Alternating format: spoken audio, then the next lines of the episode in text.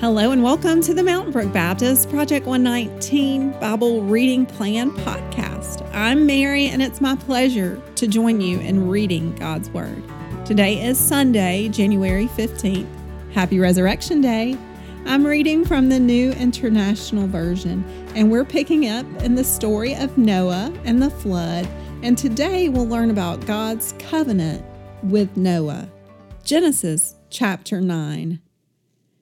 Then God blessed Noah and his sons, saying to them, "Be fruitful and increase in number and fill the earth. The fear and dread of you will fall on all the beasts of the earth and on all the birds in the sky, on every creature that moves along the ground, and on all the fish in the sea. They are given into your hands. Everything that lives and moves about will be food for you. Just as I gave you the green plants, I now give you everything. You must not eat meat that has its lifeblood still in it. And for your lifeblood, I will surely demand an accounting. I will demand an accounting from every animal, and from every human being too. I will demand an accounting for the life of another human being. Whoever sheds human blood, by humans shall their blood be shed. For in the image of God has God made mankind. As for you, be fruitful and increase in number. Multiply on the earth and increase upon it." Then God said to Noah and to his sons with him, "I now establish my covenant with you, and with your descendants after you, and with every living creature that was with you, the birds, the livestock, and all the wild animals, all those that came out of the ark with you, every living creature on earth. I establish my covenant with you. Never again will all life be destroyed by the waters of a flood. Never again will there be a flood to destroy the earth." And God said, "This is the sign of the covenant I am making between me and you and every living creature with you, a covenant for all generations to come.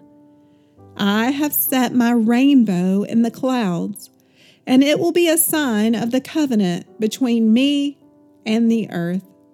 Whenever I bring clouds over the earth, and the rainbow appears in the clouds, I will remember my covenant between me and you and all living creatures of every kind. Never again will the waters become a flood to destroy all life." Whenever the rainbow appears in the clouds, I will see it and remember the everlasting covenant between God and all living creatures of every kind on the earth. So God said to Noah, "This is the sign of the covenant I have established between me and all life on the earth." The sons of Noah who came out of the ark were Shem, Ham, and Japheth. Ham was the father of Canaan. These were the three sons of Noah, and from them came the people who were scattered over the whole earth. Noah, a man of the soil, proceeded to plant a vineyard. When he drank some of its wine, he became drunk and lay uncovered inside his tent. Ham, the father of Canaan, saw his father naked and told his two brothers outside. But Shem and Japheth took a garment and laid it across their shoulders. Then they walked in backwards and covered their father's naked body. Their faces were turned the other way, so they would not see their father naked. When Noah awoke from his wine and found out what his youngest son had done to him, he said, "Cursed be Canaan, the lowest of slaves will he be to his brothers." He also said, "Praise be to the Lord, the God of Shem. May Canaan be a slave of Shem. May God extend Japheth's territory. May Japheth live in the tents of Shem, and may Canaan be the slave of Japheth. After the flood, Noah lived 350 years. Noah lived a total of 950 years, and then he died. Thank you for listening along as we read God's Word together. I love to think deeply about these stories that we have heard from childhood. If you have time today to take out your physical copy of the Bible and read Genesis chapter 9 again, I think that would be fruitful. Speaking of fruit, this chapter begins with God blessing Noah and giving him a command that he gave to Adam and Eve. He says, "Be fruitful and increase in number and fill the earth." Remember, God told Adam and Eve to kind of subdue the land and to work it. And that's what Noah does as well. So if you look at the end of the chapter, Noah, a man of the soil, plants a vineyard, which is part of God's command to him to work the earth. But from the vineyard, he drinks. And from God's provision of fruit, he gets drunk. So it's this idea that even in this recreated world, Noah is led to sin and he makes a bad choice. He drinks too much wine.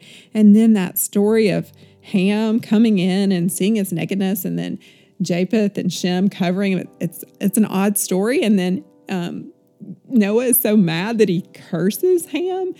It's pretty extreme. It just reminds us that we are all tied up in this sin nature. But the awesome truth that I want to land on today is that we still see rainbows, don't we? Which is a reminder of God's covenant with Noah, a covenant that Noah didn't exactly fulfill perfectly, and neither do we.